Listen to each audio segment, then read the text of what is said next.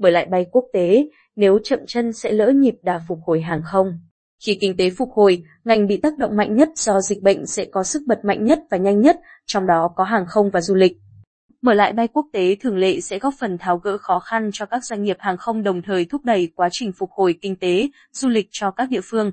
Tuy nhiên, các đường bay nếu được mở lại cũng phải đảm bảo công tác phòng, chống dịch COVID-19 và tuân thủ các quy định về kiểm soát cách ly người nhập cảnh. Hàng không và du lịch sẽ bật dậy nhanh nhất sau dịch. Tại buổi tọa đàm trực tuyến, cách nào mở lại đường bay quốc tế an toàn do báo giao thông tổ chức vào sáng ngày 10 tháng 11, theo ông Võ Huy Cường, Phó Cục trưởng Cục Hàng không Việt Nam, hiện nay, với các đường bay quốc tế nước ta vẫn duy trì, dù không được thường lệ như trước đây bởi nhiều nơi đã hạn chế các chuyến bay. Tuy nhiên, ông Cường cho rằng đã đến lúc phải xem xét mở lại các chuyến bay thường lệ quốc tế. Ông cũng lý giải căn cứ mở lại bay quốc tế mà nhiều nước đã triển khai vì tích lũy kinh nghiệm phòng chống dịch, tiêm vaccine diện rộng để tạo ra sức chống chọi COVID-19. Việt Nam cũng đã thay đổi phương châm chống dịch từ năm 2020 đến nay, từ Zero Covid sang sống chung với Covid và quan điểm chủ trương là linh hoạt, thích ứng để đạt nhiều mục đích khác nhau như thu hút đầu tư, thương mại, du lịch, nghiên cứu thị trường, ngoại giao. Bổ sung thêm, ông Trần Thọ Đạt,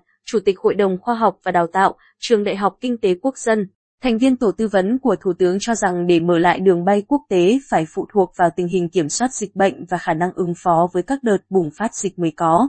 thể xảy ra, trong đó nền tảng chống dịch của thế giới cũng như Việt Nam đã và đang được củng cố. Nếu chúng ta chần chừ sẽ chậm chân, sẽ lỡ nhịp khi thị trường hàng không quốc tế đã hồi phục. Khi kinh tế phục hồi, ngành bị tác động mạnh nhất do dịch bệnh sẽ có sức bật mạnh nhất và nhanh nhất, trong đó có hàng không và du lịch, ông Thọ phân tích. Đánh giá thời gian qua đại dịch đã bào mòn hoạt động của các hãng hàng không, ông Thọ nhấn mạnh cần sớm mở lại đường bay quốc tế để duy trì lợi thế cạnh tranh.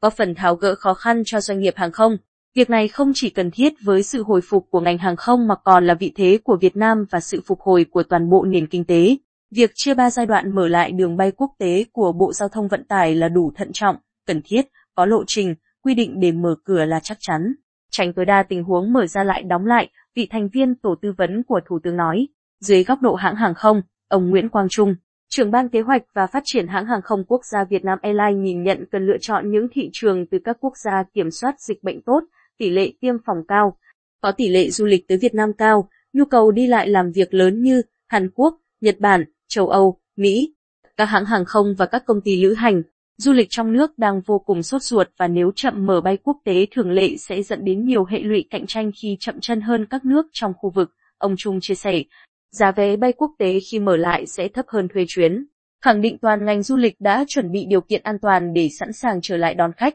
từng bước mở cửa trở lại thị trường, Ông Nguyễn Lê Phúc, Phó Tổng cục trưởng Tổng cục Du lịch, Bộ Văn hóa, Thể thao và Du lịch cho biết ngành du lịch xác định mở ra phải an toàn, an toàn đến đâu, mở ra đến đó. Lượng khách du lịch cũng sẽ tăng dần, chúng ta cứ thí điểm và triển khai dần. Cùng đó, Tổng cục Du lịch cũng đang triển khai các chương trình truyền thông để xúc tiến, quảng bá rộng rãi đến du khách để từng bước mở cửa du lịch, ông Phúc nói. Liên quan đến quy định cách ly đối với người nhập cảnh qua đường du lịch hoặc qua những chuyến bay thường lệ trong 7 ngày, ông Phúc cho hay ngành du lịch đã có những chương trình chọn gói, thiết lập bong bóng du lịch để du khách nghỉ ngơi trong khuôn khổ đó.